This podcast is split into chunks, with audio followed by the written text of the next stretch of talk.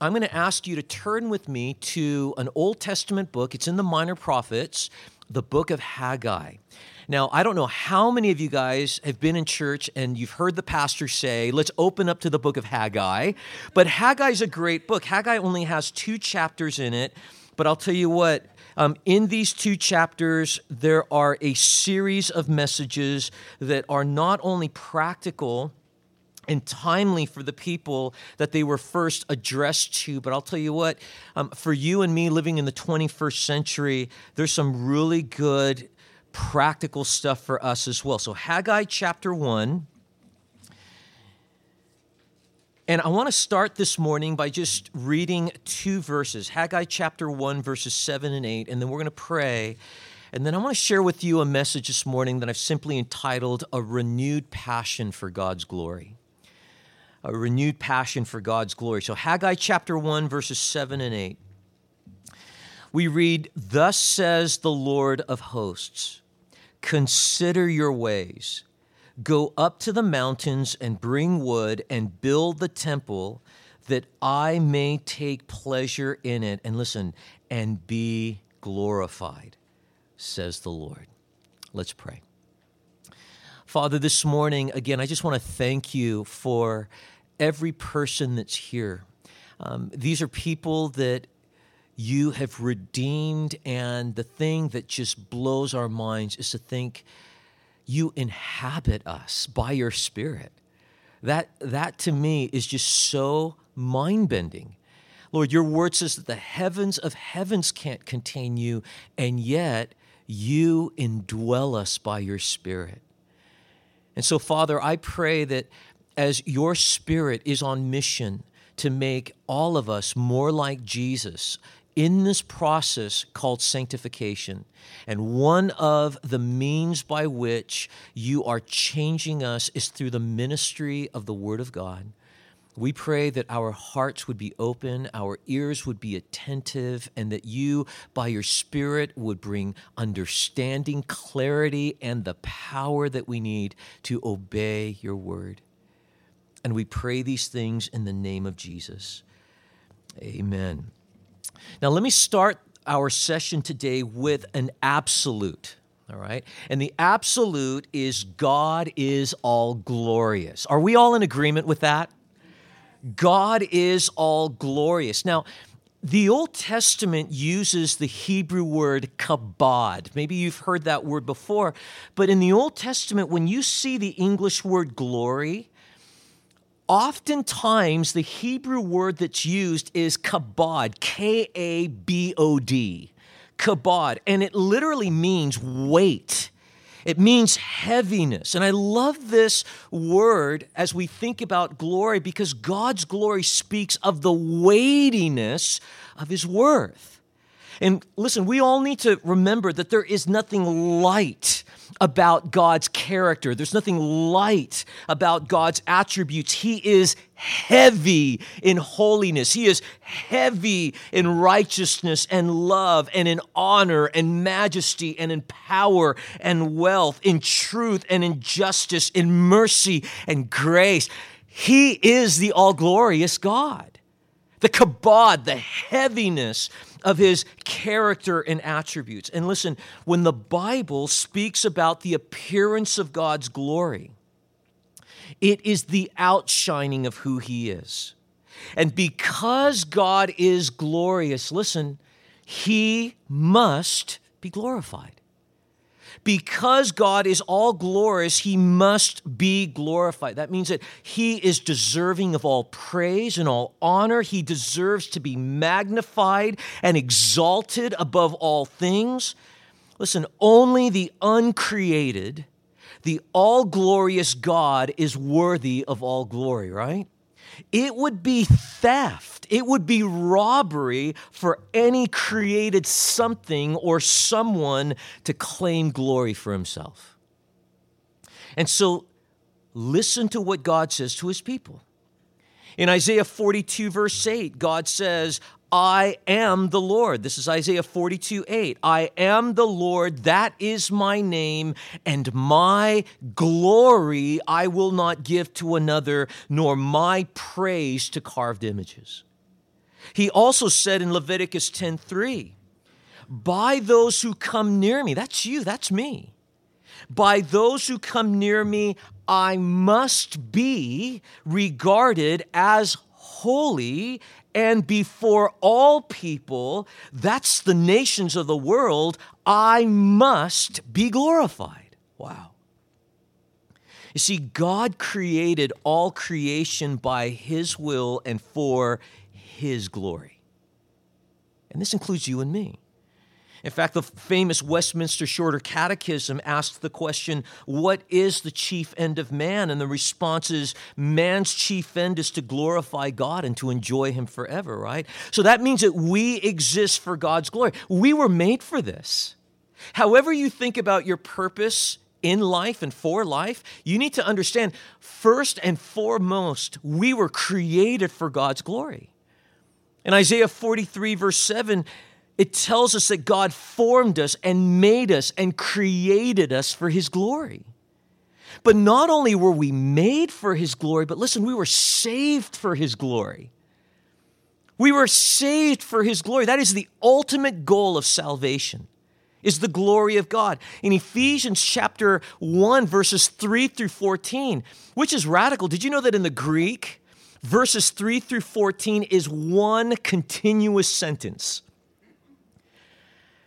I love the fact that Paul majored on run-on sentences. And in this one sentence, Paul celebrates the fact that we have been chosen by the Father, redeemed by the Son, and sealed with the Holy Spirit. And time and time and time again, Paul tells us in those verses, all of that happened to the praise of His glory. This means that our passion in life, Brent was talking about passion, this means that our passion in life should be to glorify God. And so that means that we need to have a context of what we mean by passion for God's glory. Listen, passion for God's glory is the strong, fervent desire to praise and honor, to magnify and exalt God in all things. It's simply to make much of Him in our being and in our living. And so the New Testament makes this point in First Corinthians ten thirty-one when it says, whether you eat or drink or whatever you do, do all for the glory of God. Now here's the thing though. There are, however, lots of Christians in lots of different churches today who are passionless for God's glory, right? Instead of strong, fervent desire for God's glory, there's spiritual apathy. Now listen, spiritual apathy, number one, is impassive. Spiritual apathy is impassive. That means that there is a lack of feeling or emotion for God's glory. But spiritual apathy is not only impassive, it's also indifferent. Not only is there a lack of feeling or emotion for God's glory, but there's also a lack of interest or concern for God's glory. And listen, this was the condition of the Jews here in Haggai chapter one.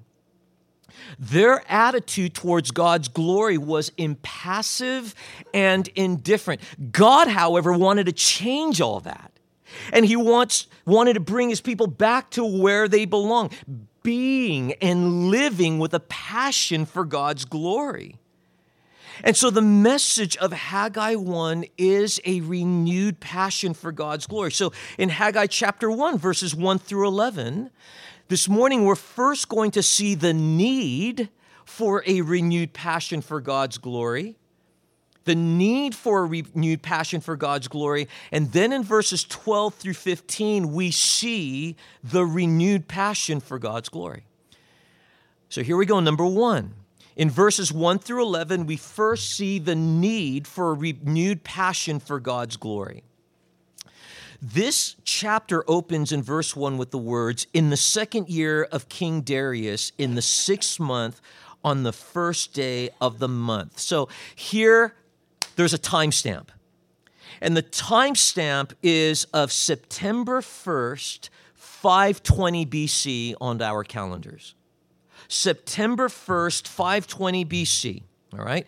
So that's the timestamp, and we read, the word of the Lord came by Haggai the prophet to Zerubbabel, the son of Shealtiel, governor of Judah, and to Joshua, the son of Jehozadak, the high priest, saying, thus speaks the Lord of hosts, saying, now listen to what God says to his people. This people says, the time is not come, the time that the Lord's house should be built. So there's obviously a backstory attached the, to these opening words. Now, here's the backstory that brings us to Haggai chapter one, verses one and two. The kingdom of Judah fell to the Babylonians, and Jerusalem and the temple were destroyed in five eighty-six B C. Now, the Jews, you remember, were deported from their homeland, and they lived as exiles in Babylonian captivity for seventy years. And then in five thirty-nine B C, Babylon fell to Cyrus the Great, the king of the Medes and the Persians.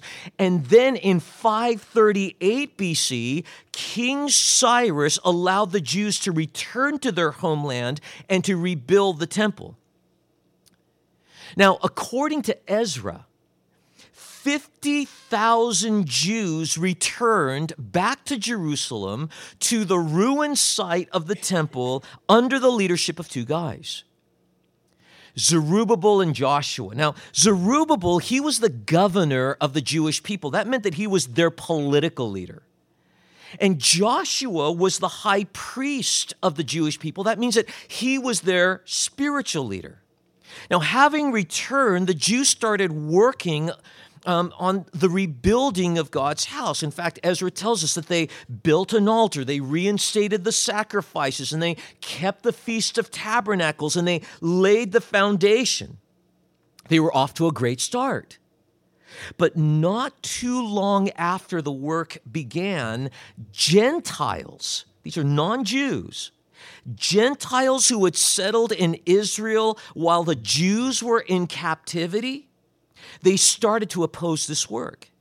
They came against the Jewish people with taunts and threats and political tactics. How did the Jews respond? Well, the Jews responded to their enemies with fear and surrender. And they left the work of rebuilding God's house, and it remained this way for sixteen years. Wow. So over time, the mission of rebuilding God's house became a matter of inconvenience to God's people. When they first left the captivity to come back to Jerusalem, the mission of rebuilding God's house, man, they were passionate about doing God's work. But over time, passion turned into inconvenience.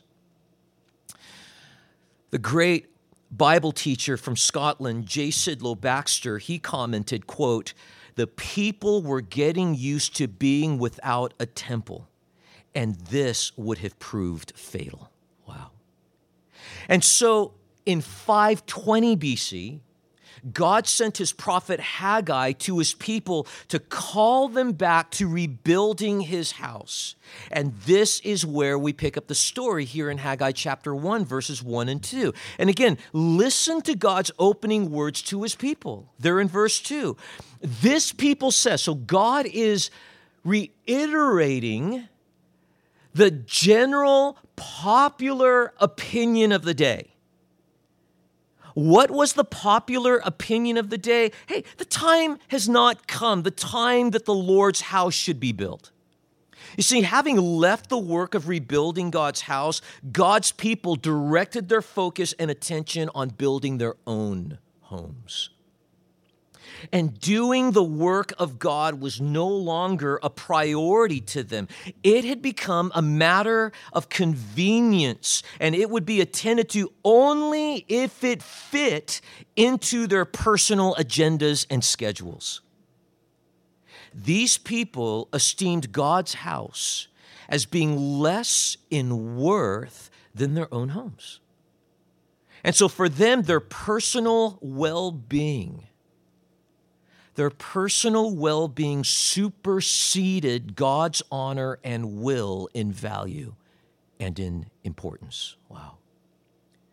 And so these people were in a bad place in their spiritual lives.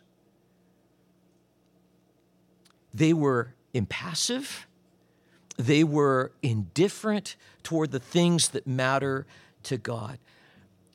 Guys, really what was happening here is itself became the center of their existence. Me, myself, and I, the Trinity of stupidity. That became the center of their existence, and self-interest became the chief end of their lives. And so in verses three through five, we read, "Then the word of the Lord came by Haggai the prophet, saying, is it time for you yourselves to dwell in your paneled houses, and this temple lies in ruins? Now, therefore, thus is the Lord of hosts, consider your ways." Now, mark those words, consider your ways. These words show up two times in Haggai one, once here and then again in verse seven. Now, these words, consider your ways, these words are a call to action. It means take a good, hard look at yourselves and see where you are and what you're doing.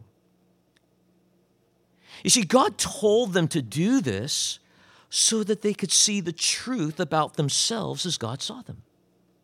They were not where God wanted them to be spiritually.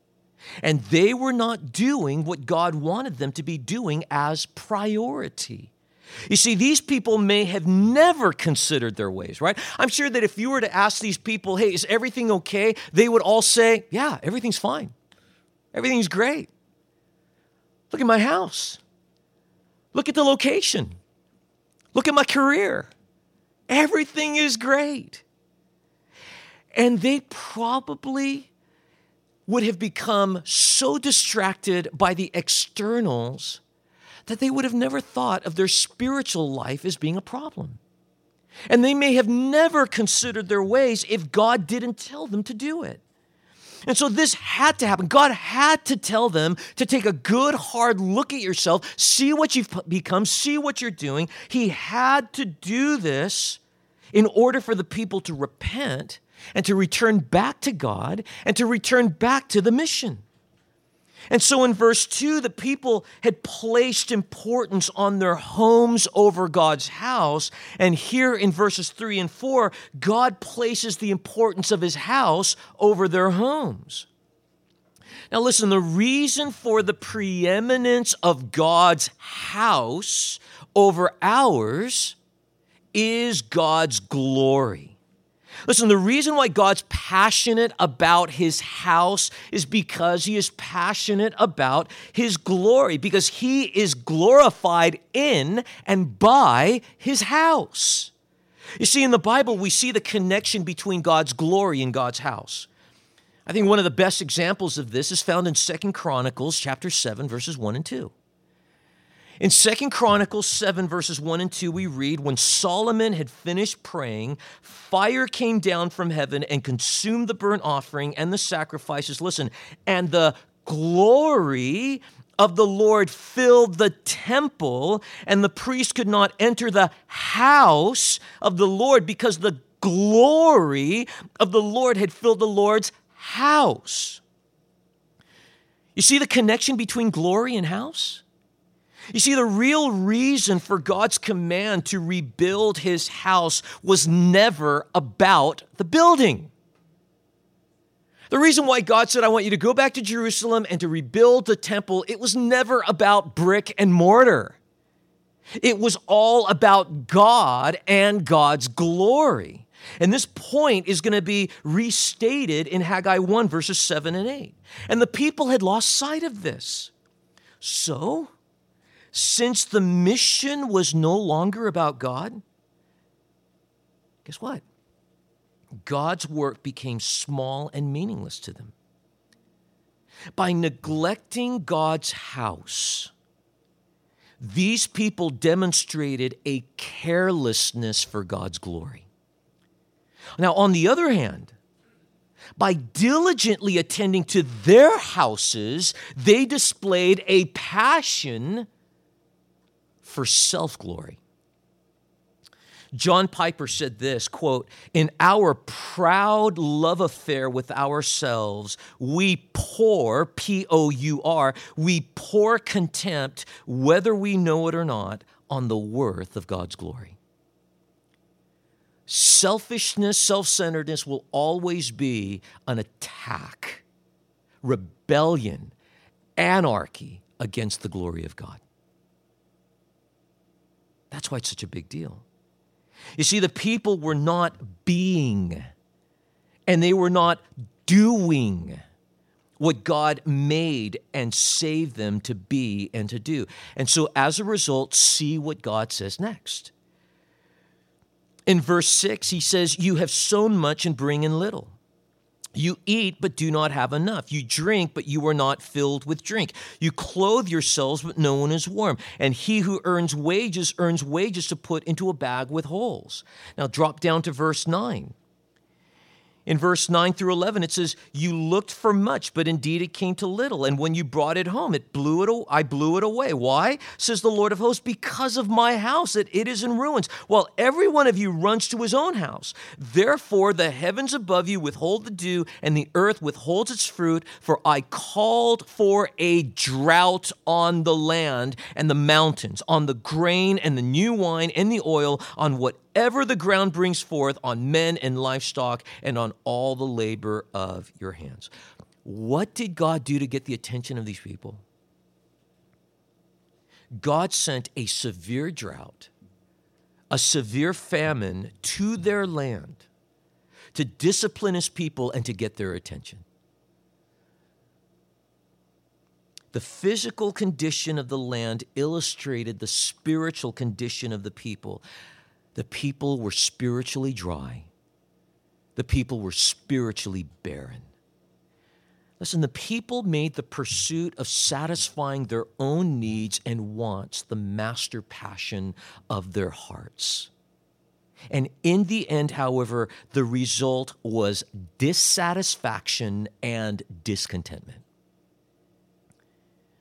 They were spending their time and energy at sewing and eating and clothing and earning wages, but ended up with little harvest and more hunger and more thirst and no warmth and lost income.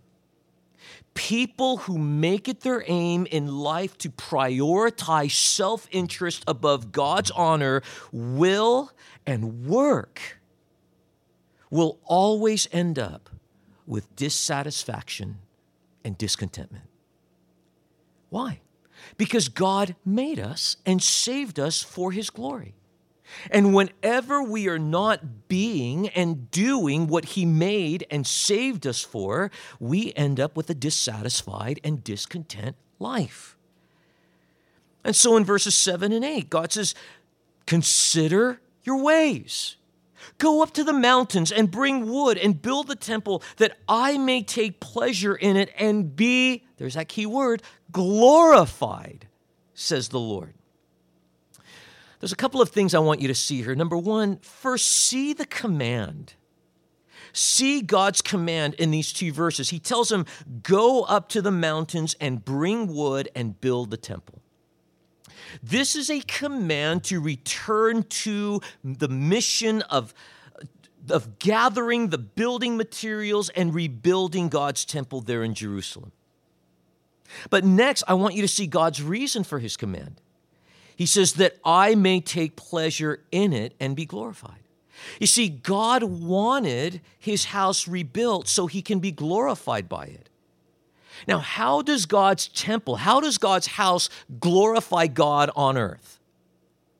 Well, number one, this is where God's people would gather to worship him. Why is God's house a big deal? Because this was the physical location on planet earth. While we are here as ambassadors of King Jesus, while we are still waiting for our homecoming to happen, we gather in these physical, geographical locations called local churches. These are outposts of God's kingdom. These are like consulates. These are embassies on earth where King Jesus rules and reigns, and we represent King Jesus, and we gather together, and we glorify God on planet earth. God's house is a big deal. But also, this is where Gentiles could come to learn about God and be converted into God-fearers, into God-worshippers. This is the reason why Jesus was so upset when they saw how the religious leaders had merchandised the outer court of the temple. The outer court is called the court of the Gentiles. The court of the Gentiles was to be a Gentile's first point of contact, his introduction to the God of the people of Israel, the one true God. And as these Gentile seekers walked in, what was their first impression of the God that the Jews were worshiping? You know what their first impression was? All God cares about is your wallet. And God is content with worship that is driven by hypocrisy.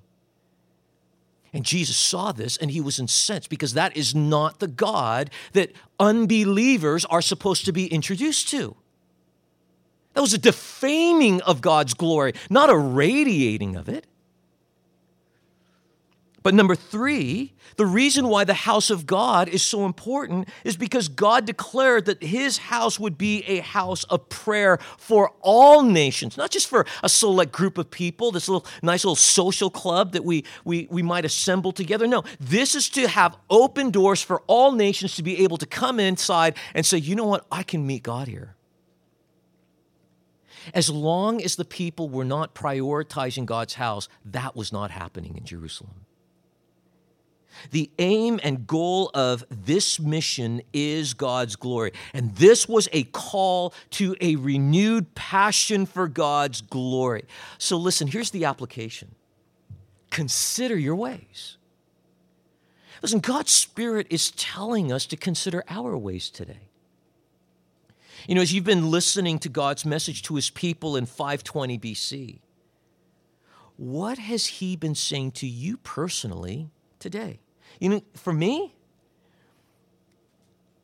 man, I'll tell you, I need to humble myself and allow God's Spirit to show me the truth about me by the mirror of his word. And so as I sat down to prepare this message and considering my ways, I found that I need to ask myself the following questions. God says, consider your ways. So for me, here's the list I came up with as I was considering my ways. Am I being who God wants me to be today? Am I doing what God wants me to be doing today? Do I esteem my self-interests above God's? Has doing what God wants me to do become a matter of convenience instead of priority? Do I care more, more about what people think about me than making much of God before others?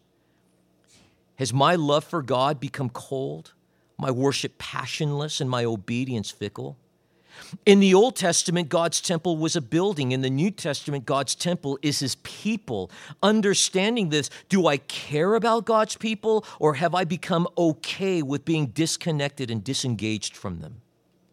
Does God's mission of reaching lost people with the gospel for the glory of his name still matter to me, or have I become content to let non-Christians pass me by without hearing God's saving message? Am I faithful to be and do what I believe is God's call upon my life, or have I derailed from it and over time drifted farther and farther away from God's purpose for my life? Do my material possessions matter more to me than God's eternal kingdom?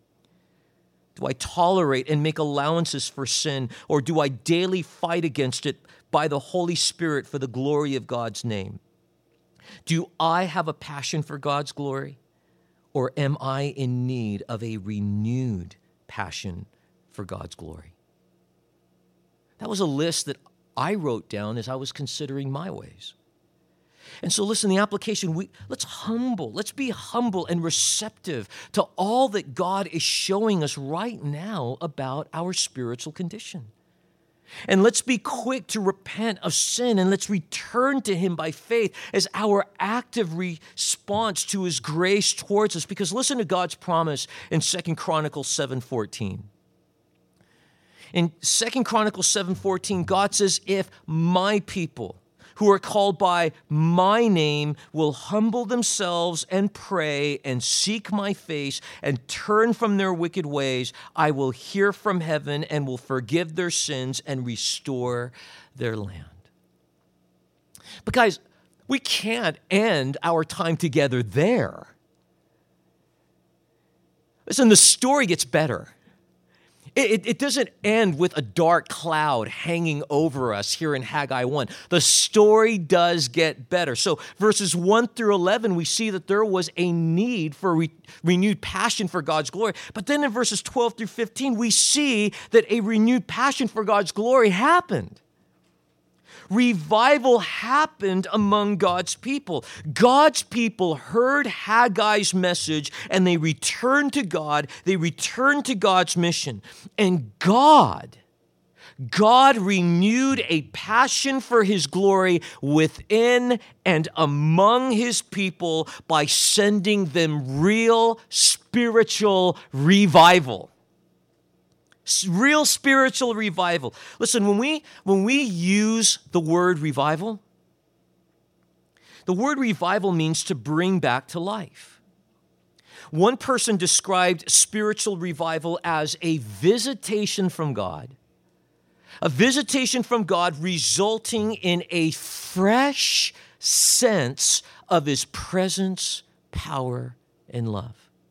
I mean, this conference is called the Refresh Conference. And isn't that what we all want, is a fresh sense of God's presence, power, and love? If you can feel that in your heart, if that desire is there and you can recognize it, that is a cry. That is a plea to God for revival, personal revival. Listen, spiritual revival happens among God's people, and when it happens, it impacts non-believers.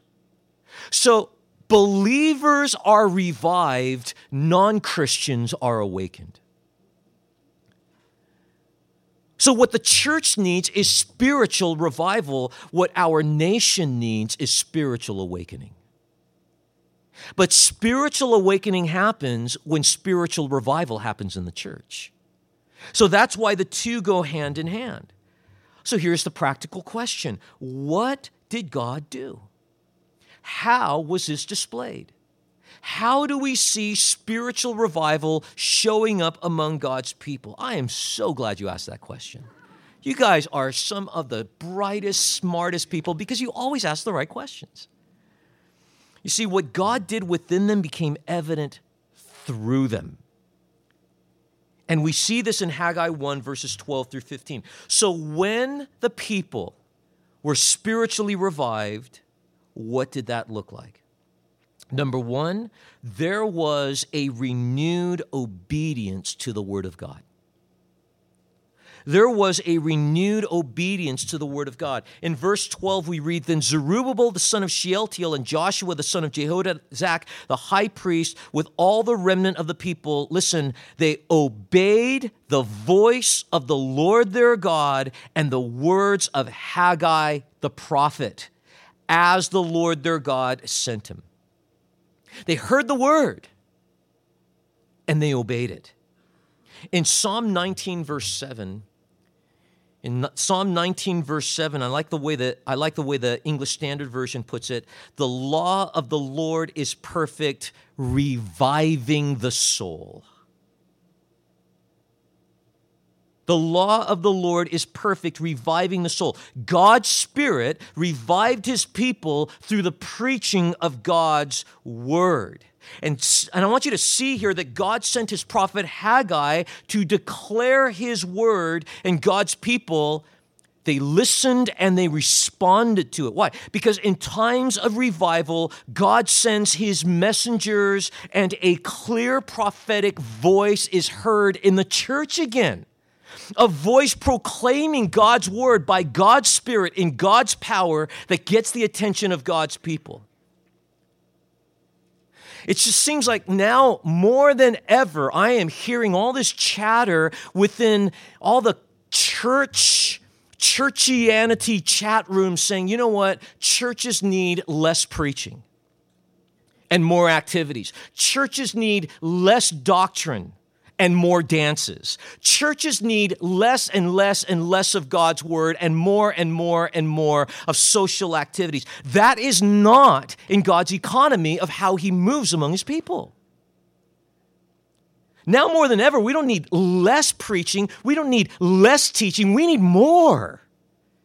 Because in times of revival, God sends his messengers and a clear prophetic voice is heard in the church again, a voice proclaiming God's word by God's spirit and God's power that gets the attention of God's people. And see here that God's people, they heard God's word. They received God's word. They responded to God's word with a renewed faith and a renewed obedience. And this is what it always looks like in time of spiritual revival. But secondly, not only was there a renewed obedience to the Word of God, but secondly, there was a renewed awe and reverence for God. There was a renewed awe and reverence for God. In verse twelve, it says, and the people feared the presence of the Lord. In revivals, there is always a renewed awe and reverence for God. God's people no longer settle for small views of God. They start esteeming him as being big and great and making much of him again. Just look at the story of the church. Read the accounts of all the revivals. In fact, it's it, when you read the stories of revival, we see that it was a common thing that happened where the hymns of praise and songs of worship were written and sung during these times of real spiritual revival. In fact, it was in the times of revival that we see that the church cannot and does not remain silent. During times of revival, the church has a voice again.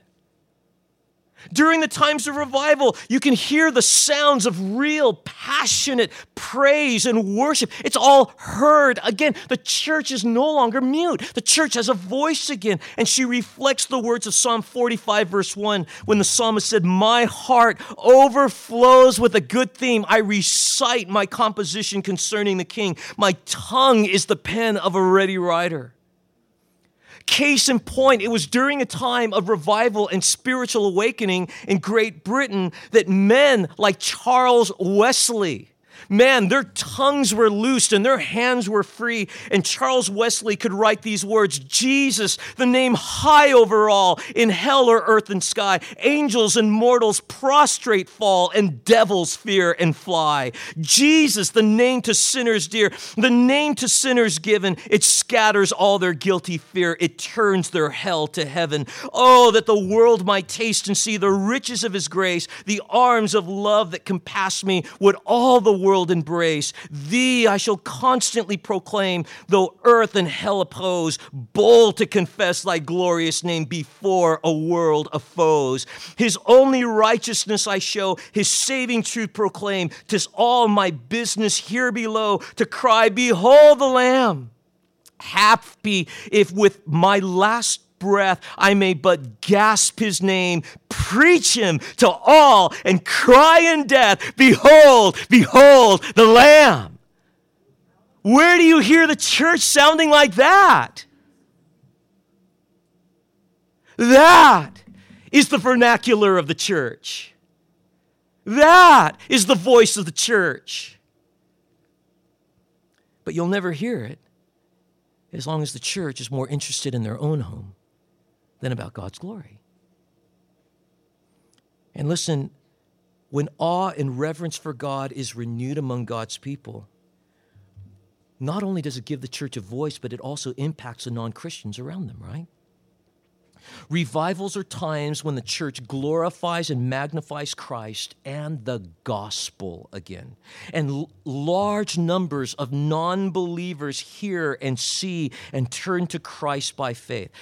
Acts nine thirty-one tells us this. I love this. Acts nine thirty-one tells us that as the church was, quote, walking in the fear of the Lord, that's worship and reverence, as they were walking in the fear of the Lord and in the comfort of the Holy Spirit, listen, they were multiplied. The church does not need more programs. The church needs to hear more praise. Your programs might get people through the front door, but they'll all walk out the back door.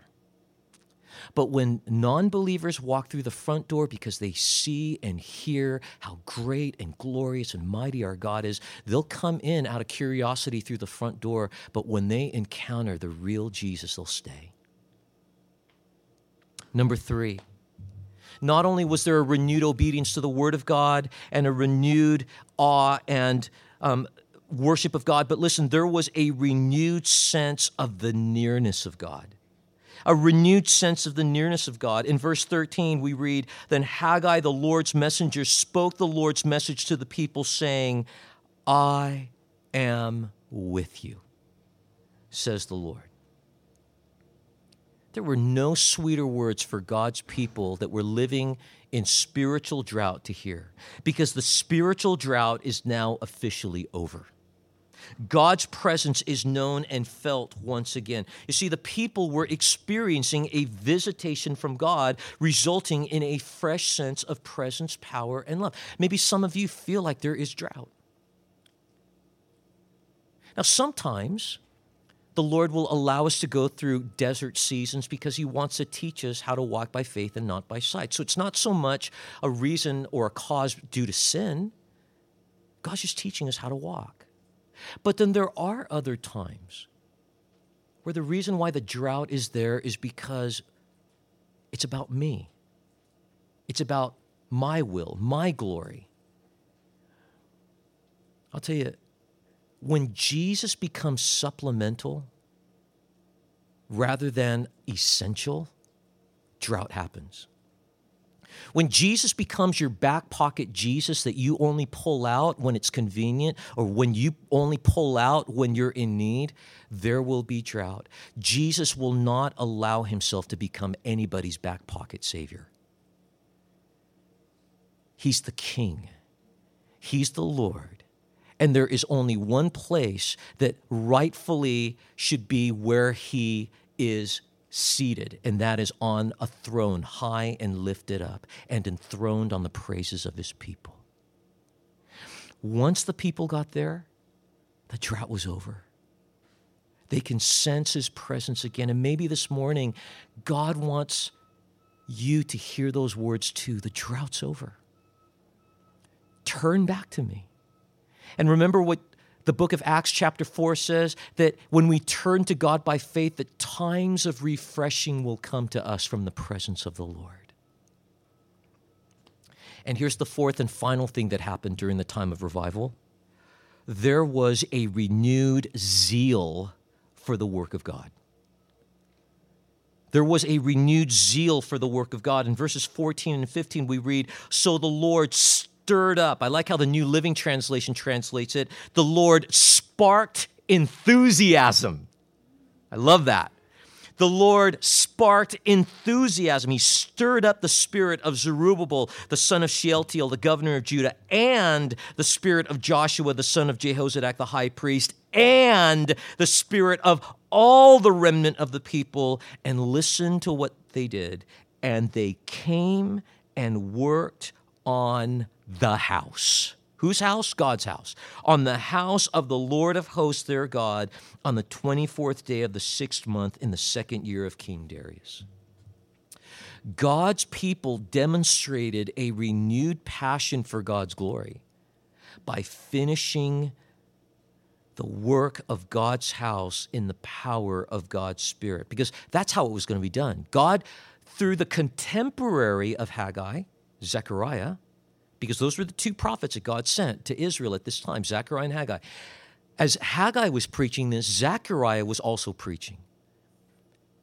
And in Zechariah four four, Zechariah informed Zerubbabel how God was going to use the people to rebuild the house. He said, "It's not by might, it's not by power, but it's by my Spirit, says the Lord."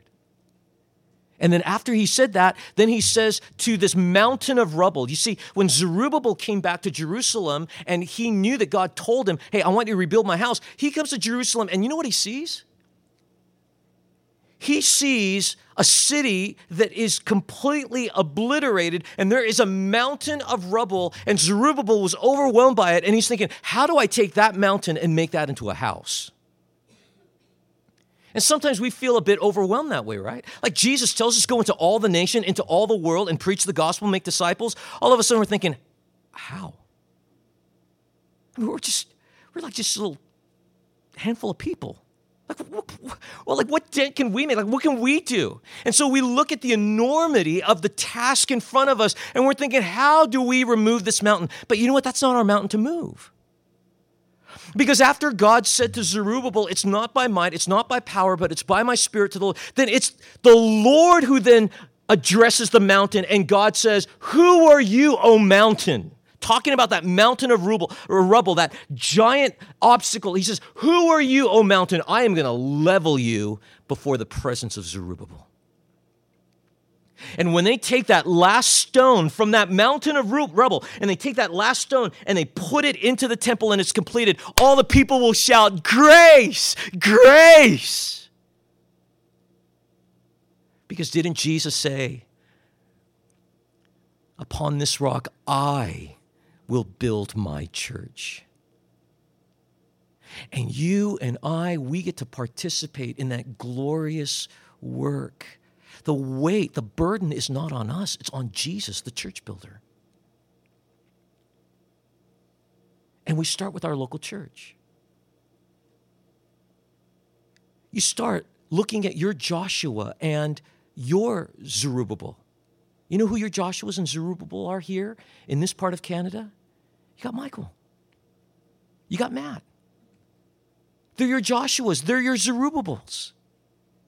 And they have the task of looking at you, as Peter calls each and every one of us, living stones. And they have the task of seeing how God is assembling one stone and connecting it with the stone that's sitting right next to them or behind them or in front of them. And, and their vision is to see God build, building a house here in this part of Canada on the Sunshine Coast. But I'll tell you what, sometimes the way that bricks are, sometimes the way that stones are, living stones are, sometimes Zerubbabel and Joshua can look at the work and say, this is a mountain.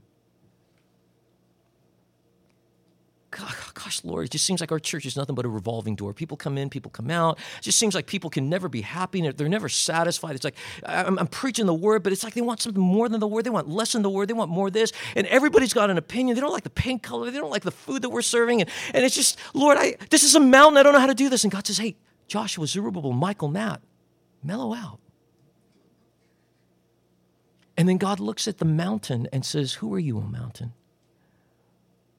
I'm going to level you before the presence of Michael and Matt. And then all the people are going to get back to the work, and they're all going to be shouting, grace, grace, grace, grace. Because all the people are going to look back at these two churches represented here and say, look at what King Jesus did. Revivals are times when self-interest is replaced by a passion for doing God's work and God's will, because real revivals are marked by passionate devotion and service toward God and God's work among God's people. So in closing, here's the application. Just like the audience in five twenty B C, would you agree that we also, we need to hear and respond to this message today? You see, I believe that God wants to revive his church. I believe that God wants to renew a passion for his glory in us. And I believe that God's Spirit wants to move in Canada and in the United States of America with saving power and to bring a spiritual awakening to the people of the land. But it must all start here among us, with us, among God's people. Someone once asked Gypsy Smith what he could do to start a revival. Gypsy Smith responded, quote, go home, lock yourself in your room, kneeled down in the middle of the floor and with a piece of chalk, draw a circle around yourself. There on your knees, pray fervently and brokenly that God would start a revival within that chalk circle. In other words, you pray that God will revive you, and then revival will be on. I love how Doctor Martin Lloyd Jones, the well-known pastor of Westminster Chapel in London, he described revival as when a whole bunch of people are baptized with the Holy Spirit and they all get together. Let's aim to glorify God every day, everywhere. And let's shine with a real passion for God's glory by God's Spirit. Amen? Amen. Let's pray.